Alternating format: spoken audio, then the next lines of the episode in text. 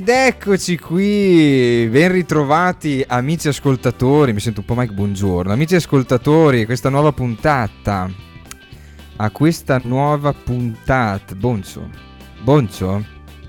Ehi, ehi, ehi cosa, cosa, sì, sì, scusami, eccomi, dimmi. Cosa? Come scusami, scusami, eh, c'è la puntata dei desueti, Bonzo, perché non saluti? Cavolo, beh, è già iniziata, ma sei sicuro? Guarda, giusto, giusto due minuti sono e sono tuo, eh. Due minuti e sono tuo.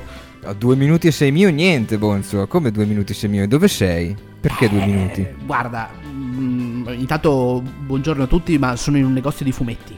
Shh. Sei in un negozio di fumetti? Beh, certo, è l'ora dei desueti e tu sei in un negozio.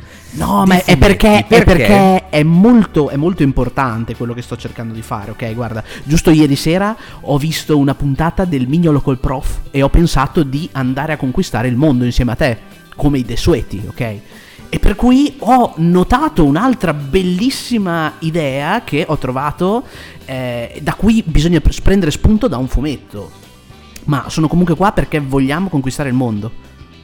Poncio, che cosa stai dicendo? Ma sì, dai. Perché lo... ogni tanto ti tiri fuori queste cose qui? Ma no, sto leggendo Mercedes perché così ci insegna come dobbiamo fare per scalare le classifiche mondiali e diventare i più potenti.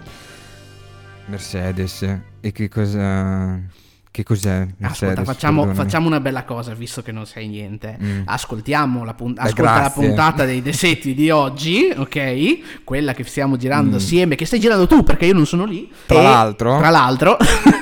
e eh, impara, impara, impara, impara cos'è l'arte. Quindi dici che parte. ascoltando la puntata di oggi saprò cos'è Mercedes, giusto? Assolutamente, assolutamente. Molto Tante altre bene.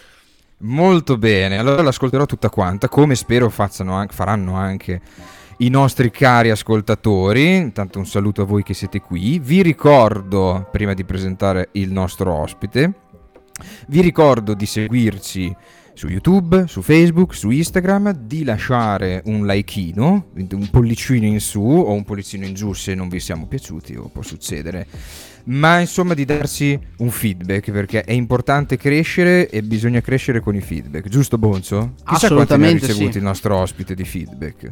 Chissà, mm. nella sua lunga carriera. Eh, boh, magari dopo potrebbe essere una domanda. Dai, dopo glielo chiediamo, dopo glielo esatto. chiediamo. Allora, Bonzi, chi è che presentiamo oggi? Tu che allora, hai nominato Mercedes. Esatto, oggi abbiamo una persona, mm, una signor, un signor personaggio, ok, che è un mm. fumettista, un illustratore, uno storyteller, che Madonna. quindi possiamo ormai definire anche un uno sceneggiatore a tutti gli effetti, ma senza entrare nel mondo dei film sa che ne abbiamo già parlato abbastanza. Ne, esatto, effettivamente sì.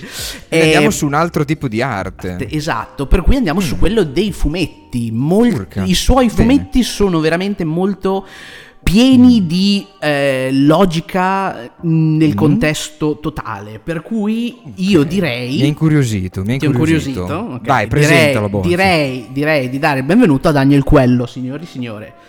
Eccomi, ciao. Eccoci. ciao Daniel. Ciao Daniel, ciao. Tutto bene? Tutto a posto? Tutto Sei pronto bene, a ricevere le nostre domande? Non lo so, ma io mi, mi, mi, provo, provo, tanto male che vada cosa succede? Mi non... eh, esatto, non succede niente, esatto. tanto. Non, non, mangiamo, almeno Bonzo penso abbia già mangiato, quindi non sì, credo sì, abbia sì, fame no, adesso. Esatto, per adesso non niente. è un problema, non è un problema. Allora Daniel, grazie tante di essere qui, di dedicarsi il tuo tempo. Allora, direi di partire dal principio. Ok, quindi eh, introducendo quella che è essenzialmente la tua persona. Okay? ok? Dovete sapere, cari amici ascoltatori, che Daniel Coelho è di origini argentine. Mm? Arrivato qui in Italia molto giovane, se non ricordo male all'età di all'incirca 8 anni, quindi proprio da bimbo. Daniel, quello che volevo chiederti è qual è stato eh, il tuo primo impatto arrivato qui in Italia? Cioè, com'è che vedevi il mondo attorno a te? Ah, in effetti è, è strano perché eh, arrivi da un, un, paese lontanissimo, sia geograficamente che anche culturalmente, per quanto si dica che l'Argentina sia un paese molto italiano, ma in realtà non, non è proprio, proprio, così. Non è vero. Eh, e, e, arrivi in questo posto dove ci sono le macchine. Mi ricordo la prima cosa che ho notato, ho notato che le macchine erano nuove, non erano come si dice, rovinate, abbozzate o con colori diversi, tipo il cofano di un colore, la portiera di un altro colore. Okay. erano tutte nuove, fresche. Invece in Argentina io vedevo soltanto macchine rovinate, distrutte, case fatiscenti.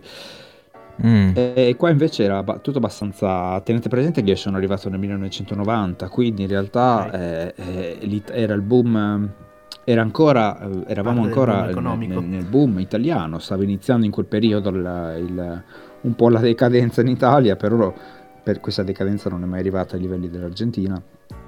C'era la scia, diciamo, del boom economico. C'era la scia del boom economico, sì, mm. esattamente. Mm. Quindi in realtà per me c'è stato questo impatto enorme di vedere questo scoprire cose che, che, che, voi umani argentini non avete idea. Cioè perché, eh, eh, per esempio, un esempio banale che faccio, la carta assorbente da cucina semplicissima. Sì. Okay. È una cosa che io ho scoperto in Italia, non sapevo esistesse perché noi non ce la potevamo permettere. Oppure, la, non lo so, il fatto di mangiare una pizza a testa. Eh, eh, ma questo non riguarda soltanto l'Argentina, riguarda un sacco di altri paesi che vengono in Italia, di persone che vivono in Italia e vedono che mangiano, una persona si mangia una pizza ed è una cosa folle e meravigliosa. Quindi poi ho deciso di restare per questo, sì. eh, va, va detto. per la pizza. È solo per la pizza. Perché posso mangiare una pizza intera da solo senza sentirmi in colpa. Beh, no, c'è, c'è, da dire che c'è da Anzi, dire che un c'è pochino chi se ne mangia una e mezzo. Esatto, un pochino in tutta l'America sono comunque anche più grandi e più alte rispetto a una sì, qua, no? Sì. E quindi la, praticamente la prima cosa che hai visto è stata um, il divario incredibile da quello che praticamente ci stai raccontando in confronto a quello che era, nel senso quando sei arrivato, era la normalità, la quotidianità qui in Italia in confronto a un'estrema povertà, mi viene da dire, eh, in Argentina. Sì, no, ero inserito in un contesto economico mh, drammatico. Eh, vivevo in un quartiere, in un, in un quartiere periferico di, di Cordova, che è la seconda città argentina, e sì. la povertà la, la, la, vedevi, la vivevi, mm, sentivi gli spari a pochi, met- a pochi, centinaia di metri da te, sentivi sparare, poi sentivi la macchina della polizia, ti venivano a rubare in casa spesso e volentieri, ti rubavano persino i vestiti che tu appendevi in giardino perché Mamma la povertà era talmente tanta che la gente aveva bisogno di tutto e quindi andavano a rubarti persino i vestiti che tu appendevi. Eh, c'era gente che si faceva le scarpe in casa con eh, gli avanzi dei jeans vecchi, mettendo strati di strati di jeans per farsi delle scarpe improvvisate. E, e, dire che avevi una televisione a colori, per esempio, era molto pericoloso perché era uno. Oh, un Voleva dire che eri ricco quasi.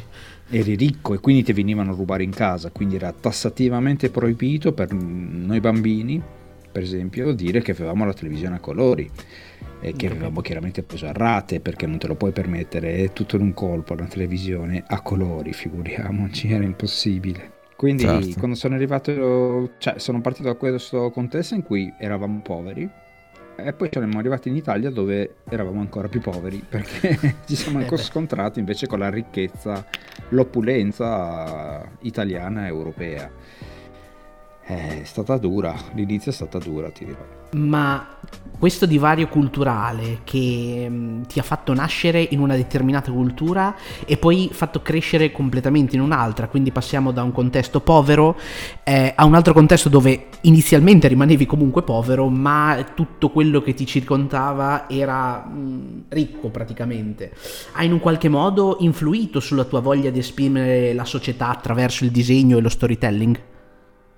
Ah sì, sicuramente, sicuramente moltissimo di quello che io racconto, del modo, del modo in cui lo faccio, dei personaggi che utilizzo certe volte, nascono in quel periodo lì, perché um, già in quel periodo lì ho iniziato a capire di, di, non, di, in qualche modo di essere escluso, di non essere parte della società tra 300 virgolette normale perché ero povero, mi sentivo parte della, dell'Italia, dell'Italia, se vogliamo dire, no? e, mm. e, questa cosa all'inizio lo, lo, lo, mi è pesata tantissimo, tantissimo. Adesso, adesso ormai diciamo che l'ho presa anche bene, eh, continuo ancora a sentirne lo strascico, però all'inizio quando ero bambino è stata veramente difficile riuscire a colmare questa differenza perché la, la, la, gente non riusciva a capire la povertà argentina e ricordiamoci che all'epoca c'era ancora Maradona, c'erano un sacco di cose che, che riportavano a un'Argentina di un certo tipo quando in realtà la, a un'idea. la realtà sociale era un'altra Esatto, ma che resiste ancora adesso, ti dirò, perché ancora sì. adesso eh, si, si, pensa che l'Argentina sia una cosa, in realtà è, è messa peggio che negli anni 90. E questa cosa di essere, di non sentirmi parte né dell'Italia da una parte e non più argentino dall'altra, perché quando i miei parenti in Argentina ormai mi chiamavano Tano, ah, Tano, che vuol dire... No? È, è, è, no, sì, esatto, è un modo dispregiativo per chiamare gli italiani lo Stanos. Ah, ok. E, e, quindi i miei parenti in Argentina mi chiamavano Tano e, in Italia, e in Italia invece mi chiamavano argentino, straniero, mi davano dello straniero, no? E quindi in realtà un po' come Balto, scrivi a metà strada e non sapevi un po' chi è, non sapevi bene chi, era, chi eri, quali erano le tue origini. E questa cosa me la porto dietro da, da, tutta la vita. Infatti, i miei fumetti sono fatte di. Sono in, in, sono, le storie che racconto sono intrise di, di personaggi che hanno un conflitto interiore, che hanno mm, una storia mm, travagliata o particolare alle spalle da raccontare. certo. infatti, infatti, molte volte non, non, è neanche specificato il luogo da cui provengono i tuoi personaggi, no, giusto? No. No. E non questo è voluto, una storia voluto di... perché, mm, per esempio, prendiamo Residenza Arcadia. Residenza Arcadia e, e, o anche Mercedes, eh, non si sa in che paese pot- può essere stato, può, possono evolversi gli eventi. Perché io ho scelto che sia il più universale possibile il racconto, cioè che sia. Ehm... Possa svolgersi ovunque.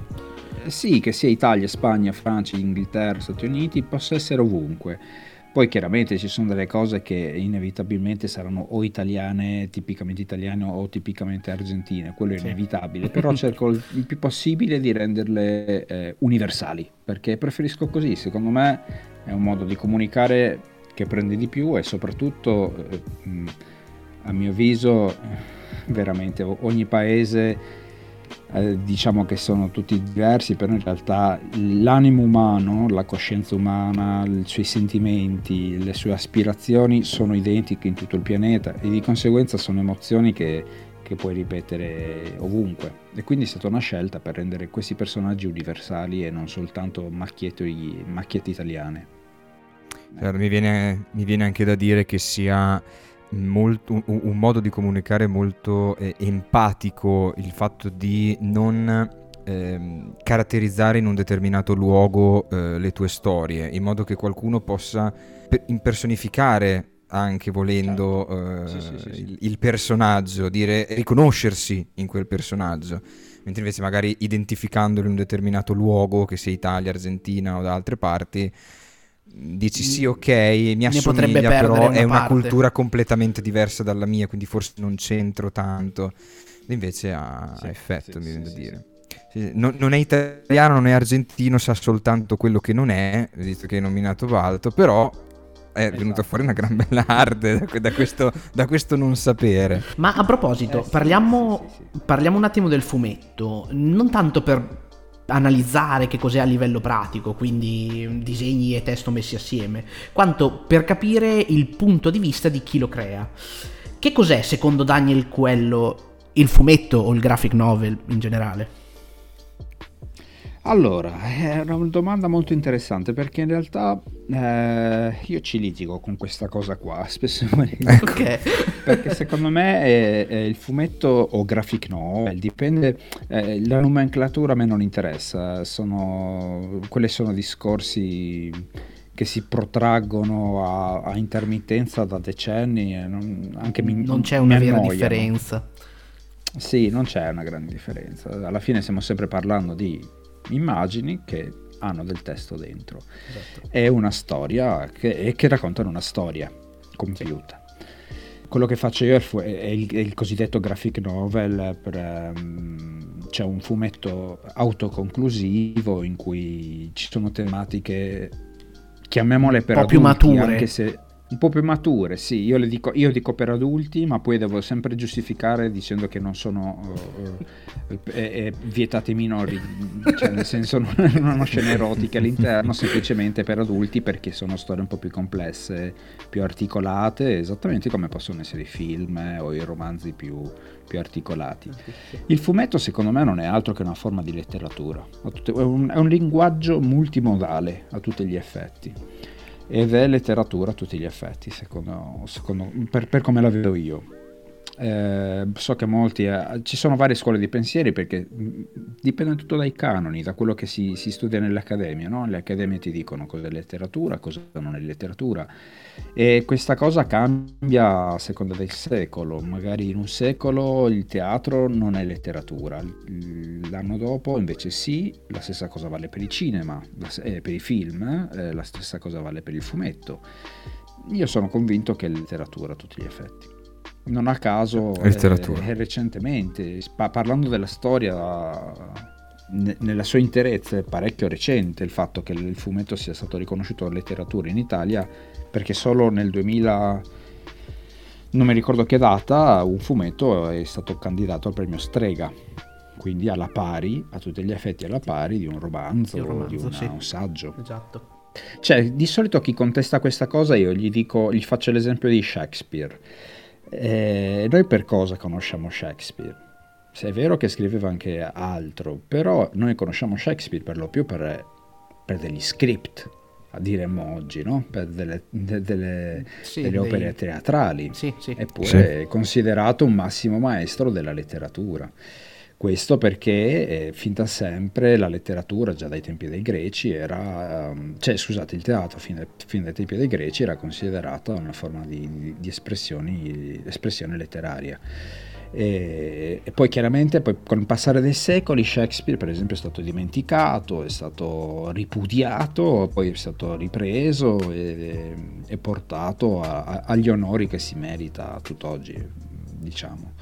Però un po', un po come tutti i grandi artisti, insomma, sì, devono sì, aspettare esatto, la morte come... per diventare famosi. sì, esatto, esattamente, esattamente, esattamente. Sì, sì, un po' come Cézanne, eh, stessa cosa. Stessa esatto. cosa. È arte o non è, è Per esempio, è arte o non è arte mettere una banana attaccata al, a, a una parete? Chi lo sa? Eh, eh, Chi lo sa? che devono decidere. Questa, questa la facciamo sì, al, prossimo, al, prossimo, podcast come domanda eh. Marzulliana. perché, perché, per esempio, eh, mettere un, un, urinatoio su un tavolo è arte sì. o non è arte? È, è arte. L'ha fatto Duchamp, ma va visto anche il contesto. Era il 1917-18 e se non vado errato Duchamp ha messo questo urinatoio sul tavolo e ha detto ecco l'arte però adesso a noi sembra una scemenza perché l'ha già fatto qualcuno quasi un secolo fa però più di un secolo fa però farlo nel, in quell'epoca lì in quel contesto lì era una, tutto un altro paio di maniche che farlo oggi. Sì, certo. quindi secondo me è, è arte così come certo, la, la, merda d'autore. Oh scusa la merda d'artista. la merda d'artista. È arte o non è arte? Sì, eh. la Venere degli stracci ci sono sì. tantissimi esempi no? che possiamo dire ma è arte o non è arte e purtroppo più delle volte non stanno noi neanche a decidere se, se cos'è perché eh, sono giochini di parole che si fanno in accademia che decidono questi personaggi oscuri e misteriosi. Sì, questi illuminati. esatto. Sì, esatto. Questo, queste società segrete decidono. Massoniche. allora, a proposito di, di immaginare, mh, mm, molte persone, a mio avviso, pensano che eh, creare fumetti eh, o comunque graphic novel sia mettersi letteralmente lì con un foglio bianco e iniziare a fare degli schizzi a mano. Siamo ancora eh, siamo ancora a quel livello, nel senso siamo ancora al disegno libero su carta, si utilizzano degli strumenti un po' più particolari, un po' più eh, avanzati o addirittura c'è un ibrido, quindi c'è un, un, un, mix tra la tecnologia e l'analogico, quindi lo scrivere, il disegnare a mano libera. Allora, ti devo dare due risposte a questa domanda. Eh, mm. Intanto fare il, fare il fumetto non vuol dire mettersi lì e scarabocchiare qualcosa su un pezzo di carta, anche se non avessimo la, la corrente elettrica per illuminare. Eh, comunque fare il fumetto significa prima di tutto immaginare una storia, pensare a dei personaggi Bello eh, pensare dei testi e successivamente in un secondo momento disegnare esattamente come nel cinema che prima scrivi il testo, lo script, il soggetto, il la, lo storia, tutto, sì. il copione e poi fai le riprese. Nel fumetto esatto. è più o meno la stessa cosa. Eh, tu prima pensi alle, alle, a, a, quello che i personaggi devono dire, alle azioni e poi li disegni in un secondo momento. Quindi il fumetto comunque prevede una fase di ragionamento, di pensiero che può essere più o meno lunga, che è la stessa cosa che fa uno scrittore quando deve pensare a un, a un libro oppure un regista o, o, uno sceneggiatore quando deve pensare a un film. Identico, non cambia mm. praticamente nulla. E poi sulla parte tecnica so, c'è ancora chi fa su carta, mm, ce ne sono moltissimi eh, che fanno ancora su carta. Per esempio prendiamo le ortolani. Le ortolani, per esempio, è un mostro sacro del fumetto italiano eh, bravissimo secondo me, tra l'altro uno dei più grandi fumettisti che l'Italia abbia mai visto, eh, disegna tuttora esclusivamente su carta, non penso abbia mai preso una tavoletta grafica. Io invece mm. su carta sono un disastro e, e quindi sono stato letteralmente salvato dall'avvento del digitale, per esempio. Una volta disegnavo mm. soltanto con, uh, il pennino, la china, e, e facevo dei grandi delle grandi eh, pastrocchi sbavature cose brutte veramente brutte e, e, e, soprattutto in bianco e nero perché non sapevo colorare non sapevo usare i pennarelli non sapevo usare non avevo neanche i soldi per comprarmi tutto il materiale che serve per colorare bene okay. anche perché avevo anche perché ti, ti chiedo scusa se, se, ti interrompo, molta gente a mio avviso non sa eh, che c'è una differenza tra le due, cioè che esistono proprio due figure, che è quello che fa il disegno e quello che colora addirittura. Ci sono delle persone che fanno soltanto il disegno e altre che colorano soltanto. Non mi ricordo il eh, nome sì, vero e proprio, però... Caso, eh? Sì, sì, certo, assolutamente, però alcune volte esempio, ci sono queste due persone. Sì, nelle copertine sì, sì, viene il testo di e colori di... Esatto, ma ci sono anche figure intermedie che nessuno riconosce, di cui a volte non si sa nulla se non se, se uno non va a leggere nel colophon del, del volume o del libro. Eh, c'è let, quello che le, fa il lettering, c'è quello che fa le chine, c'è quello che fa lo, sì. lo storyboard, c'è quello che fa il, dire, il soggetto. Il, eccetera, eccetera. Ci sono varie figure. Nel mio caso, che sono autore unico, faccio praticamente tutto da solo e mhm. quindi mi, ci metto un po' di più perché faccio tutto da solo sostanzialmente. Certo. E, e, e lo faccio appunto in digitale. Io ormai già da dieci anni, anche più, più di dieci anni che disegno praticamente solo in digitale, quindi con mm. tavoletta mm. grafica o con... Non voglio fare pubblicità con tablet. Eh, ok, certo, tablet. certo. Un tablet con una mela sopra, ecco. un, po', un, po', mangiata, no?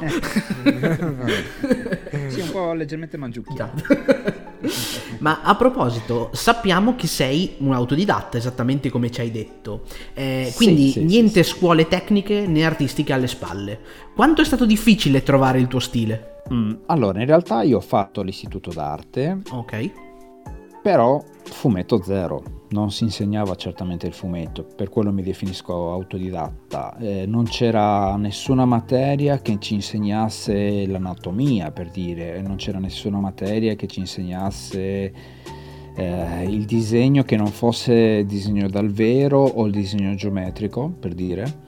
Mm-hmm. quindi sono sì, vabbè, l'istituto d'arte mi può aver dato qualcosa, mi ha dato la prospettiva sicuramente, quella mi è servita tantissimo, la uso moltissimo nei miei disegni, la prospettiva io la adoro, anche la, come la teoria delle ombre, sono due cose che mi ha dato l'istituto d'arte e che mh, trovo valide, però per il resto ho dovuto imparare tutto da solo, come si scrive, come si disegna, come si colora, come, come si fa un fumetto sostanzialmente, l'ho dovuto imparare tutto da solo con il tempo.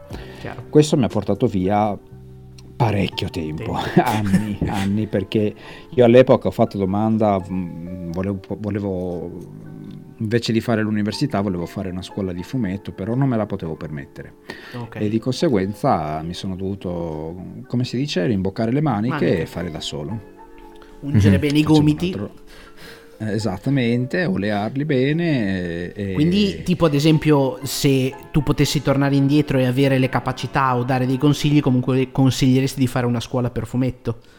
Io consiglierei di fare una scuola di fumetto, sì, non tanto perché è una garan- che, che, ti dia la garanzia di diventare un fumettista, eh? questo mm-hmm. assolutamente no, va detto, va, anzi Beh, va, va, va scritto bello in grande all'inizio di ogni eh, lezione di ogni corso che fare scuola di fumetto non significa diventare fumettista il giorno dopo, sì. però sicuramente ti dà degli strumenti in più che altrimenti da solo ci metti anni per imparare. Come per esempio l'anatomia, eh, lo storytelling, come si, fa un dia- come si costruisce un dialogo. Avresti, la, la tra virgolette, pagina, avresti speso di più economicamente, ma meno in quantità di tempo magari ad impararlo. Esattamente, esattamente, mm-hmm. esattamente. Io per, per, per, tornare alla domanda, il mio stile è arrivato infatti molto tardi. Io ho iniziato a avere lo stile che, per cui sono conosciuto, l'ho, eh, non posso dire di, di, averlo finito perché in realtà uno stile non finisce mai, è una cosa continua che, che, che ti porti dietro sempre mo, e la continui a modificare, però diciamo che il mio stile attuale si è consolidato intorno ai 30 anni, mettiamola così. Mm. Prima facevo vari tentativi, varie prove, facevo altre cose. E poi dopo i 30 anni ho iniziato a usare particolarmente quello stile per cui sono conosciuto e, e quello è stata la, la, la svolta diciamo sei autodidatta, ma sei, sei, comunque riuscito ad affermarti nel mondo dei fumetti, appunto, come dicevamo. Eh, hai avuto comunque molte collaborazioni, molti lavori da case editrici, testate, pubblicano libri che i più famosi ricordiamo essere Mercedes, Residenza, Arca- Residenza Arcadia e Guardi dal Beluga Magico con la Bau. Eh, sui social hai raggiunto dei bei traguardi in termini di persone che ti seguono. Eh, hai, un, un partico- hai avuto hai un particolare trucco, tra virgolette, per essere riuscito a farlo o è semplicemente pazienza e calma? E soprattutto quali sono i passaggi che hai dovuto fare per farti conoscere, almeno all'inizio? Allora, allora, allora, allora, vediamo a cosa rispondere per prima. I social. allora, i social eh, bisogna essere molto furbi nell'usarli. Furbi da un punto di vista professionale, bisogna mm. imparare a usarli perché sono la più grande vetrina che abbiamo gratuita da sempre. Cioè non, è, è, come avere un portfolio aperto 24 ore al giorno in cui va chiunque a vedere quello che tu fai che tu abbia 1000 follower o 100.000 in realtà non cambia tantissimo in termini di visibilità da parte di un, ehm, di un editore perché all'editore interessa eh, almeno quelli bravi interessano eh, le capacità tecniche del, eh, sia tecniche che, che non tecniche del, de, della persona cioè che mm-hmm. sappia disegnare bene che sappia raccontare bene qualcosa anche in uno spazio breve come può essere una vignetta o, una, o un'illustrazione, sì. però che lo sappia fare. Quindi in realtà eh, se tu ti impari quelle mh, mm, piccole cose che ti aiutano a far crescere il tuo, mm, i tuoi social network, ti aiutano in realtà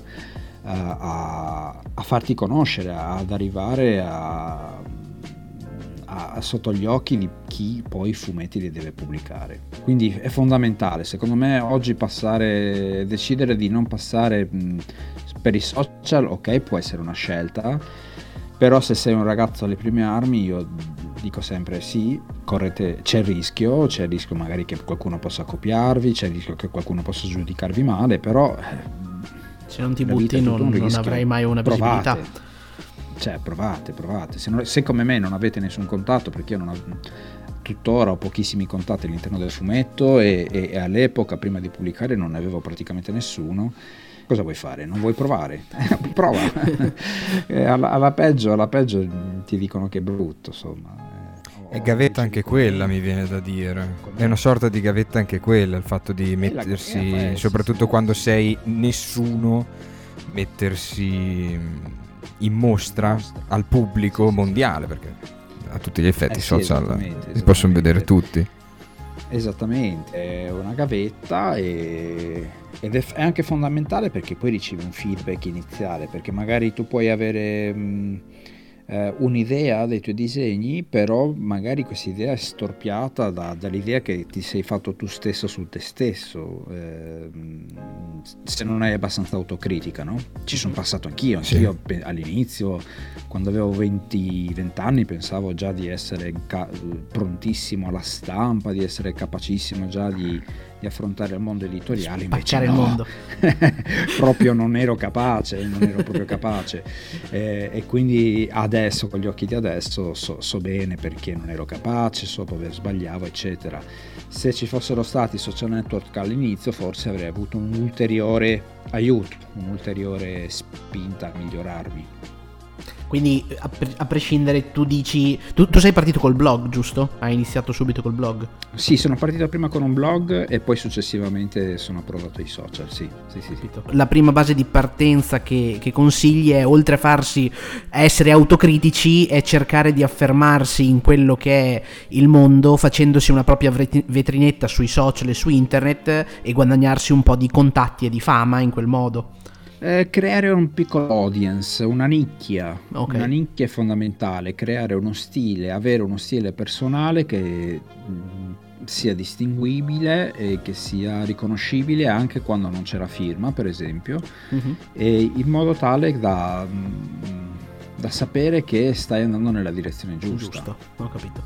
Certo. Assolutamente. Che poi può anche non piacere agli editori, eh? può significare, cioè questo non garantisce che poi un, il giorno dopo tu venga pubblicato da un editore. Come la storia della scuola dei fumetti. sì, esattamente, cioè, non, è, non, è, una garanzia, non è una causa-effetto, però è, quantomeno è già una, un'autocritica che ti fai. Allora, una volta si usava tantissimo questa cosa di, di andare alle fiere, ah, eh, far vedere sì. il portfolio agli editori, eccetera.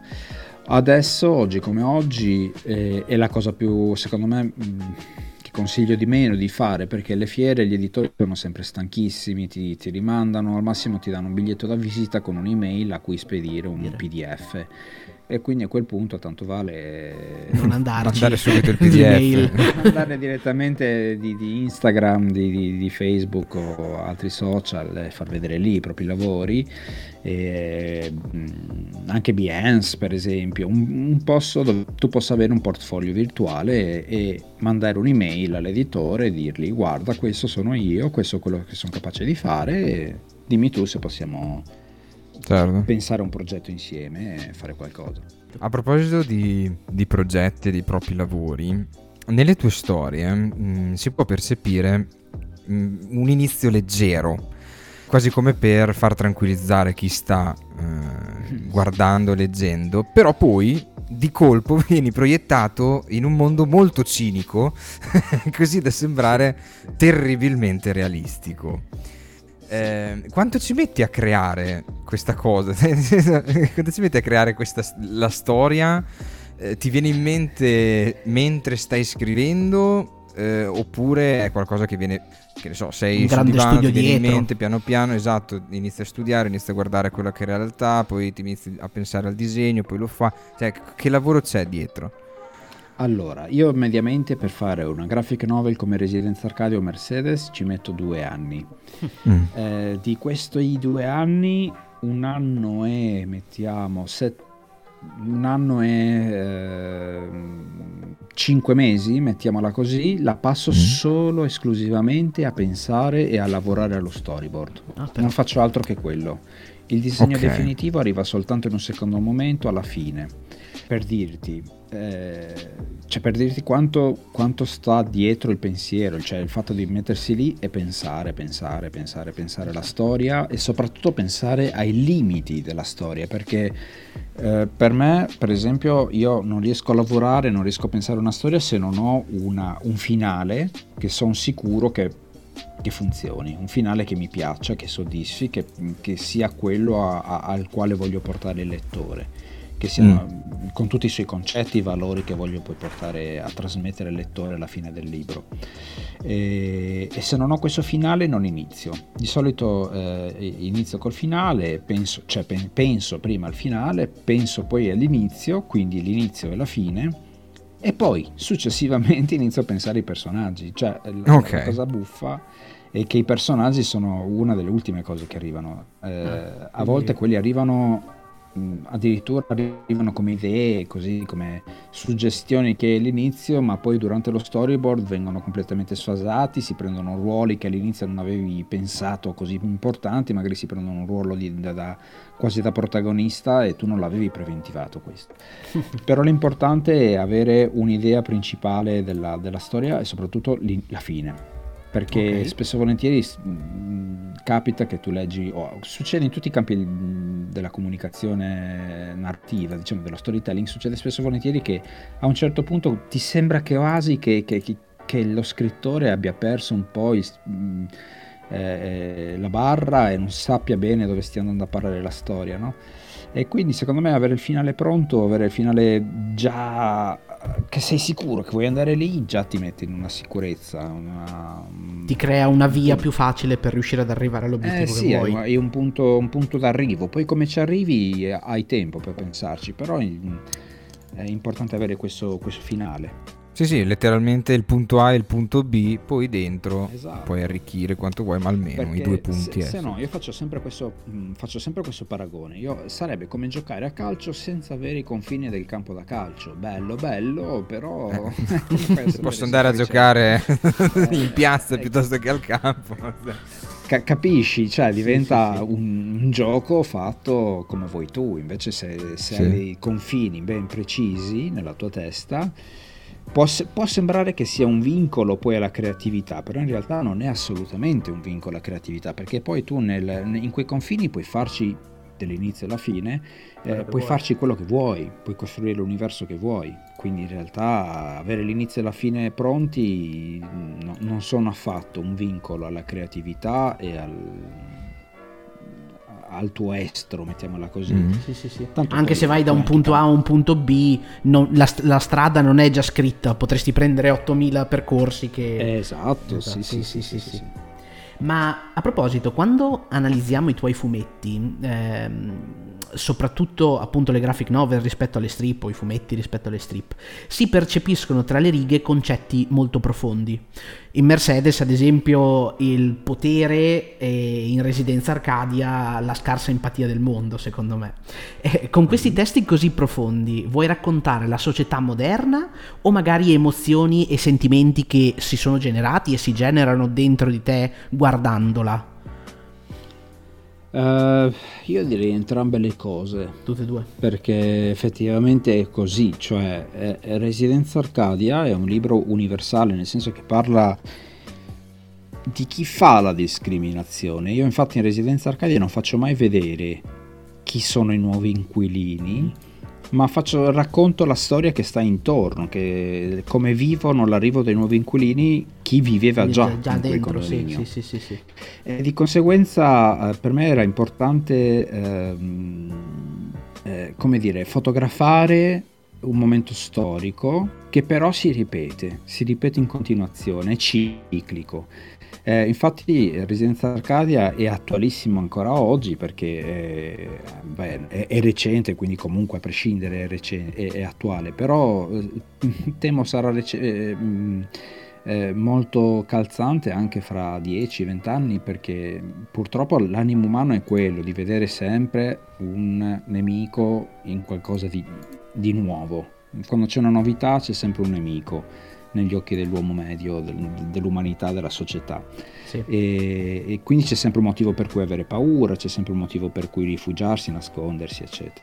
E in Mercedes invece... Eh, se vogliamo prendere il senso più profondo della storia, analizzarla proprio, sviscerarla, è praticamente la storia, quasi la storia del capitalismo, perché praticamente è la storia di, di, di, di questa mh, figura che è estremamente ricca e potente, invincibile, che però lascia dietro di, di sé soltanto fuoco Caos. e sangue. Sì, esatto. Caos e distruzione, sì, esatto. E sì. m- molte persone disegnano e creano le proprie opere per hobby, diciamo. Magari, che ne so, una volta tornati a casa dal lavoro, mh, ci ricavi, mh, si ricavano un po' di tempo, eh, si mettono lì nero, e mettono nero su bianco le proprie idee. Cosa diresti a una di queste persone se dovesse chiederti, Daniel, come faccio a farlo diventare il mio lavoro? Quali difficoltà dovrò superare per arrivare a vivere di questo lavoro? Eh, allora, è molto difficile rispondere perché va da persona a persona. Io ci sono passato perché sono stato lavoratore e, disegnatore contemporaneamente. Io ho fatto il magazziniere per otto anni prima di, di dedicarmi mm. a questo. E ho fatto il magazziniere, poi da, da, quando andavo a scuola aiutavo i miei genitori con il lavoro di casa, che era, mh, mm, loro facevano traslochi, trasporti, ristruttura, mh, mm, cioè facevano vari lavori di, di, di da operaio insomma sì, e, sì, sì. sì, sì. le aiutavo in casa quindi ho fatto tantissime cose però nel frattempo cercavo sempre coltivavi di, la tua eh, passione coltivavo la mia, la mia passione e cercavo sempre di portare avanti il disegno eh, quindi eh, dipende da che parte va, eh, da, dalla base da cui parti, se te lo puoi permettere economicamente, mm, hai già un lavoro, ma come hobby vuoi fare, hai il fumetto, ma vuoi trasformare il fumetto nella tua, nella tua principale eh, fonte di reddito, è un po' difficile, ti dirò, anche perché bisogna vedere i dati. C'è uno studio interessante fatto da MEFU, MEFU proprio così come, come lo sto dicendo, eh, si chiama MEFU, se andate sul loro sito si vede, e c'è una statistica per quanto non sia del tutto perfetta perché mancano un po' di dati, però è già eh, parecchio verosimile di quanto in realtà si guadagni col fumetto, quindi bisogna vedere anche un pochetto Mm, quali sono i tuoi, le tue pretese nella vita, quali sono i tuoi standard, se vuoi comprarti una Lamborghini o se ti accontenti eh, di una macchina un pochettino più, più, più alla fantozzi. Ecco. E, e quindi bisogna un po' capire questa cosa qua, prima di tutto. Con i fumetti raramente diventi ricco, raramente diventi mm, multimilionario non, non conosco sì. nessun fumettista multimilionario, sinceramente, se non qualche rarissimo caso, ma rarissimo. E... Poi magari non neanche, che neanche sia partito in quest'epoca, magari epoche passate. Sì, sì, esatto, era già un esatto, altro esatto. discorso. Penso esatto, che esatto. molte persone, bene o male, quando si parla delle proprie passioni e ah, quando arriva il momento in cui dicono oh a me piacerebbe un sacco fare nel mio lavoro questa passione qui, credo che veramente rare persone pensino ah perché così sbanco, divento milionario e no, no, è finita, no. È proprio il voglio staccarmi dalla realtà in cui sono adesso, in cui mi trovo, per poter dire mi alzo ogni mattina e sì, magari sarà una rottura di scatole, magari sarà faticosa quella giornata, ma almeno so che sto facendo intanto quello che mi piace, quello che mi sono costruito e al tempo stesso riesco a portare a casa la pagnotta, letteralmente.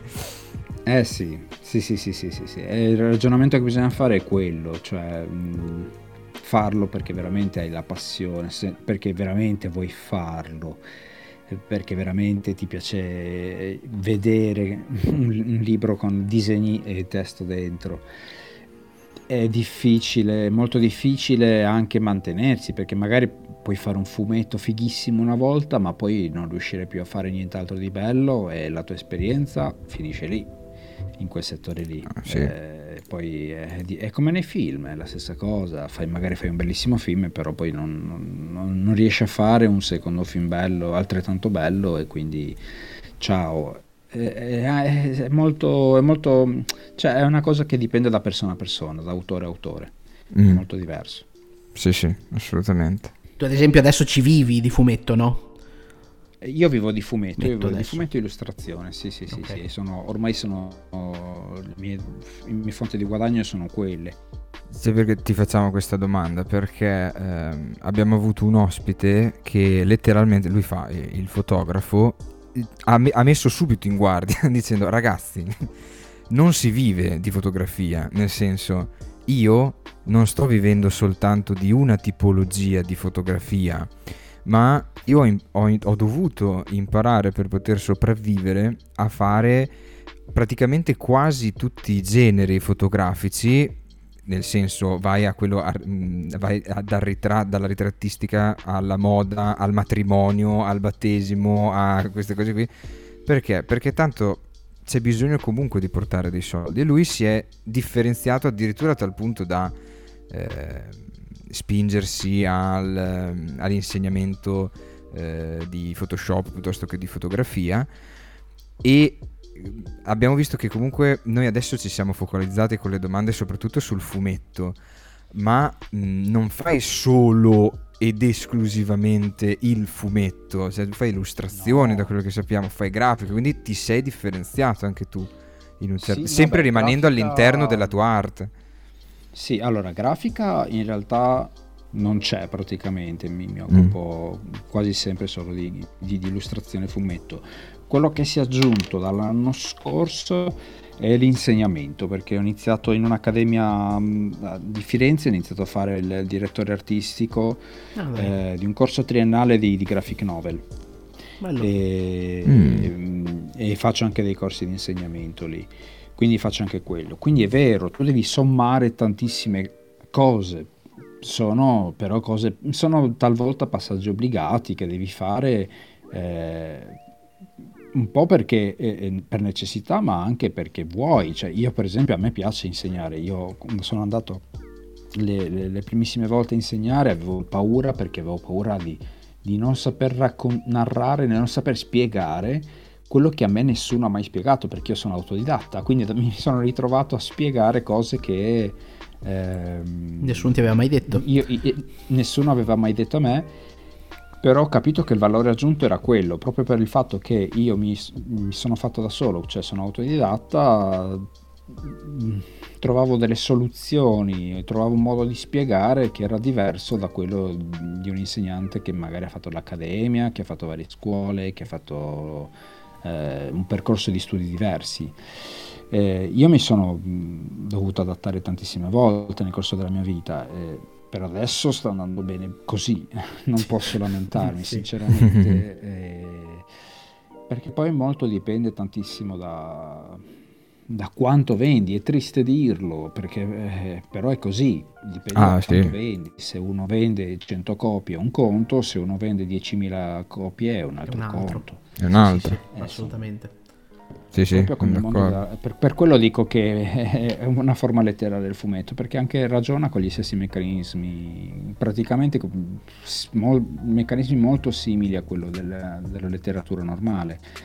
Sì. Hai gli stessi contratti, hai le stesse percentuali, le royalties, eh, tutta una serie di cose che sì, sono sì, tipiche del mondo dell'editoria.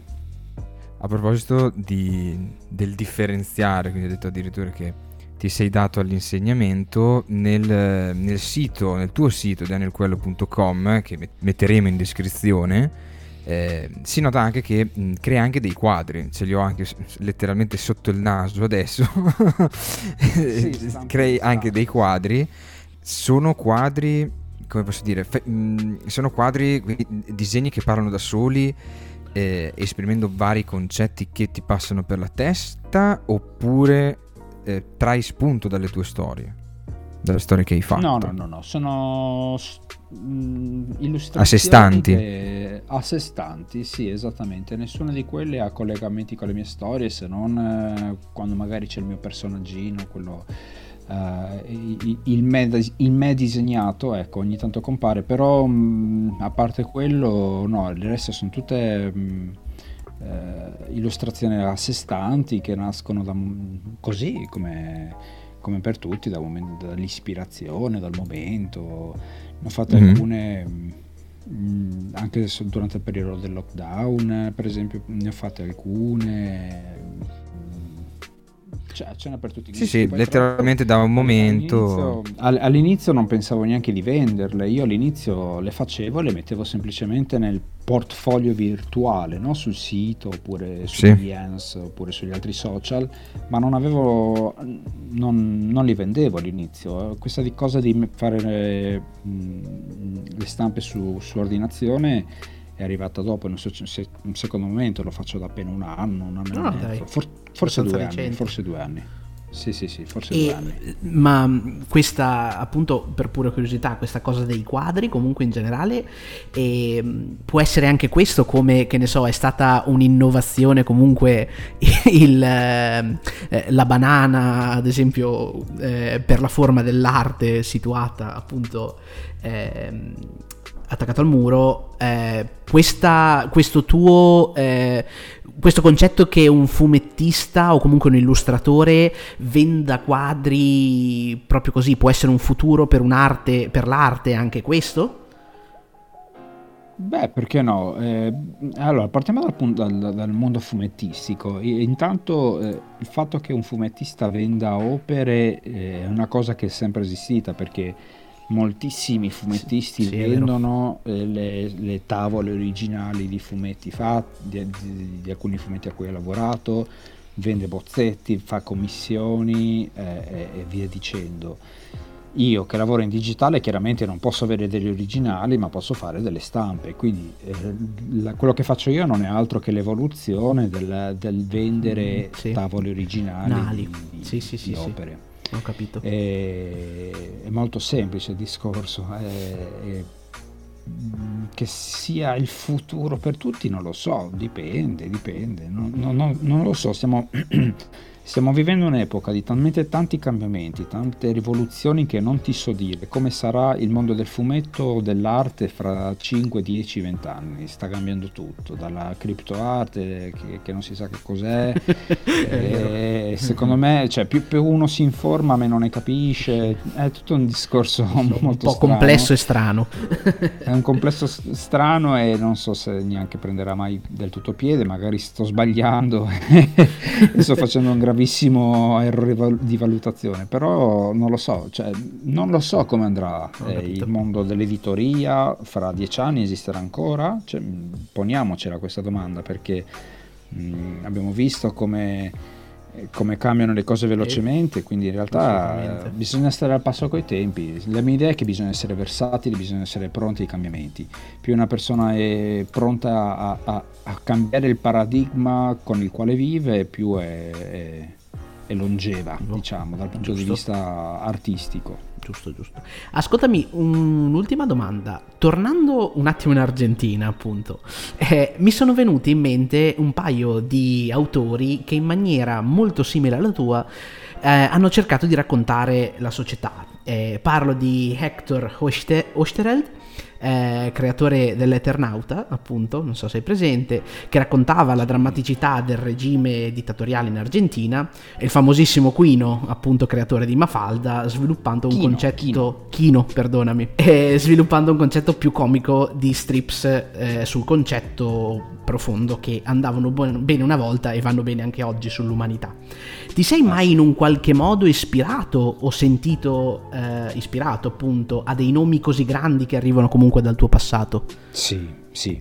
Sì, ti dirò che lo fanno tutti i fumettisti. Io non ah, conosco sì? nessun fumettista che non si sia ispirato a qualcuno prima di, di qualche, qualche, artista precedente. Eh, c'è sempre qualcuno che, che, copia, c'è sempre qualcuno che copia, ma non in senso negativo. Eh, in sì, senso sì, sì, sì, trae spunto. Copiare, copiare per trarre spunto e da lì poi arrivare a una propria eh, un proprio stile personale. Però di solito si parte sempre cercando di, quando si è molto giovani chiaramente, eh, adolescenti mi verrebbe da dire, quando si parte sempre da questa cosa qua, da cercare di scimmiottare chi, chi ci piace, chi, chi, abbiamo già visto. A me piaceva per esempio Kino, tu l'esempio che hai fatto è per me calza a pennello perché per esempio io all'inizio più che Mafalda di Kino ho sempre seguito tantissimo, ho letto t- tutte le, le, le strip senza testi okay. con questi vecchietti che sì. narrano e raccontano la, la, la, mm, la, classe media argentina mattina durante i periodi più bui, più tristi e, e, racconta e fa una critica sociale molto pesante, travestita con l'ironia, col sarcasmo, col cinismo certe volte ed è una cosa che si ritrova per esempio anche nei miei fumetti dal punto di vista narrativo. Mm-hmm. Dal punto di vista artistico, mm, scusatemi, di stile di disegno, eh, potrei dire anche eh, Guy Delisle, eh, lo cito sempre perché è scritto Guy Delisle, sì, sì. ed è quello che ha fatto per esempio Cronache di Pyongyang, Pyongyang eh, sì vari, vari libri di questo genere. Di, Graphic journalist di, principalmente, no? Sì, esattamente, esattamente. Però lui raggiunge uno stile di mh, mm, sintesi del disegno che è molto efficace, anche di, di narrativa che è molto efficace e funziona tantissimo al punto tale che gli ho letteralmente rubato alcune cose che fa lui e le ho messe nei, nei miei personaggi. E, ehm, però chiaramente poi sono diventate il mio modo di fare ah, quella ah, cosa sì, lì sì, e sì, quindi è diventato il mio stile, no? È, è sempre un, un, gioco, ma è sempre stato così, insomma. Adesso non, non, non, non potrei neanche fare i nomi di tutti gli artisti letterati che si sono rifatti sui precedenti. Su, su, su, penso che sia, poi correggimi Daniel se sbaglio, penso che sia comunque un percorso naturale della crescita di, eh, un, di un artista, nel senso che comunque prendendo esempio e fra virgolette rubando le idee piuttosto che la tecnica di persone che alla fine si stimano, si stimano e si ammirano per quello che fanno. Io vorrei fare quello che fa lui. Poi un conto è il plagio, cioè un conto è l'ho fatto, ho fatto certo, esattamente la cosa sputata a lui. Un conto è ho preso, l'ho, l'ho, fatto più o meno come lo ha fatto lui, ma ci ho messo la mia mano, ci ho messo il mio occhio penso sia importante anche fare questa differenza perché molti, a mio avviso, giudicano male e sbagliando ovviamente, giudicano male il ah ma hai copiato da quel, da perso- da quel personaggio lì. Cosa c'è di male nell'aver copiato? Non l'ho plagiato, ho solo preso spunto. Esatto, esatto, è proprio così, è proprio così. Io ti dirò che se non fossi io a dire che per esempio i piedi come disegno i piedi, le scarpe, anzi quando i piedi hanno le scarpe dei miei personaggi, come li disegno io, eh, se non lo fossi io a dire che gli, gli ho, preso, ho, preso, lo spunto da Guy Delisle, nessuno ci farebbe caso. Nessuno. Ho letto, ho letto sia te che Guy Delisle, ma non, non l'ho mai notata questa cosa. non l'ha notata queste cose, non l'ha notata. Non era pronto, non era pronto su queste cose. Invece, io credo che il buon Boncio sia pronto per un'altra cosa molto importante. Eh, dovete sapere, amici ascoltatori, che abbiamo deciso di cambiare il nome di questo, dell'ultima domanda. Su suggerimento anche di Daniel, eh. Su suggerimento di Daniel, e d'ora in poi non sarà più la domanda filosofica, ma sarà la domanda marzulliana. Dato che è tipo la quarta persona che ci dice che fa il confronto tra il nostro Boncio e Marzullo, lo chiama domanda marzulliana. Vai, Boncio allora, prego. Allora, in realtà questa domanda è un po' mm, una presa in giro, se, se me lo concedi Daniel, però, però mi diverto. Allora, alla, alla peggio metto giù. Perfetto. Allora, solo per l'occasione e proprio perché sei tu, questa volta eh, parleremo di eh, appunto domande marzulliane per chi ti conosce sono dei concetti ovvi e chiari, eh, contro cui ci hai fatto sbattere il muso diverse volte, facendoci fumare il cervello per dare una risposta. Ma tu le hai create e in un qualche modo ci devi per forza aver pensato. Perciò ci daresti le risposte a queste domande esistenziali? Una, perché le brioche vuote costano come quelle farcite? 2. Come sono morti i pesci durante il diluvio universale? 3. Come facevano ad asciugare i calzini d'inverno quando non c'erano i termosifoni? 4. Perché stirare il dietro delle camicie se tanto si stropicciano appena ti siedi in macchina? E infine la migliore, perché le bottiglie di olio sono unte anche fuori? allora, intanto prima di tutto io ho una domanda da fare a te, ma quanto sei andato a scavare per trovare le, le cinque domande senza risposta. Tanto. Beh, però, però eff- a tutti gli effetti mi viene da dire che qualcuno la, dispo- la risposta ce l'ha e questo è Piero Angela. Esatto. Angela, però, però, Però l'ha detta solo a lui. Eh, Piero An- No, eh, possono essere date soltanto col tocco del dito dei Piero Angela. Esatto. L'asso Eh, deve, deve toccarti lui con il suo dito magico e eh, ungerti di, di sapore. Eh, detto ciò, eh, come rispondere? Eh, allora, i pesci come sono sopravvissuti al diluvio universale? Mm, passo alla seconda. E allora, eh, le brioche. Effettivamente, quelle delle brioche, ragazzi, pensiamoci perché devono costare le brioche vuote uguale a quelle ripiene se c'è un condimento in più. Pur con- quando c'è la pizza, ti, tu chiedi un'aggiunta di patatine ti fanno pagare un euro in più. È vero, è verissimo. perché La brioche ordino una, una, una brioche mi deve costare uguale alla brioche vuota. eh, È- è un'ingiustizia. Eh, non è giusto, non è giusto. Qua c'è qualcosa, ci, ci vuole un, DCPM, un DPCM. DPCM, che, regoli, che regoli questa cosa perché non ne posso più. Chiediamo pubblicamente Eh. al governo di regolamentare questa cosa. Qualunque O abbassare le brioche vuote o alzare quelle farcite, una delle due. calmierare, calmierare, questa parola che ho scoperto l'anno scorso, calmierare le brioche perché è un mercato ormai fuori controllo. non va bene. Eh, poi cos'altro c'era? Le- le Come camicie- facevano ad asciugare i calzini d'inverno quando non c'erano i termosifoni. esatto. Ci soffiavano sopra. so- so- si soffiavano sopra per un sacco di si, alitavano bene su- sulle mani, no? E, e poi. Si strofinavano. Eh, Poi c'era poi- perché stirare le camicie, il dietro delle camicie, se tanto si stropicciano appena ti Eh, siedi in questa- macchina. Questa, questa è vera, questa ha, bisogno di una risposta perché è Allora, incomprensibile. è molto semplice, basta stirare la parte davanti e quindi in automatico si stira un pochino anche quella dietro, però effettivamente Esatto. non serve stirare la parte dietro, secondo, secondo me non serve stirare la parte dietro di una camicia. Detto ciò, io non ho, cam- non ho camicie, quindi non, in realtà Siamo in che- due, guarda. che mi pongo raramente, però delle magliette le, le stiro solo davanti. Solo davanti. Ci giusto? sta, ci sta. Tanto si stropizzano Sì, dietro. Esatto, scusami. E infine perché le bottiglie di olio sono fu- punte anche fuori. Eh, quello, lo- eh, quello purtroppo dov- dovete farvi toccare da Piero via verbale, da Piero Angela, eh. giusto. Può sembrare Va bene. così, però è il... È l'unica risposta possibile. È l'unica. Va bene, va bene. Siamo arrivati alla fine della nostra chiacchierata. Grazie tante Daniel per aver risposto alle Grazie. nostre domande. È stato veramente interessante.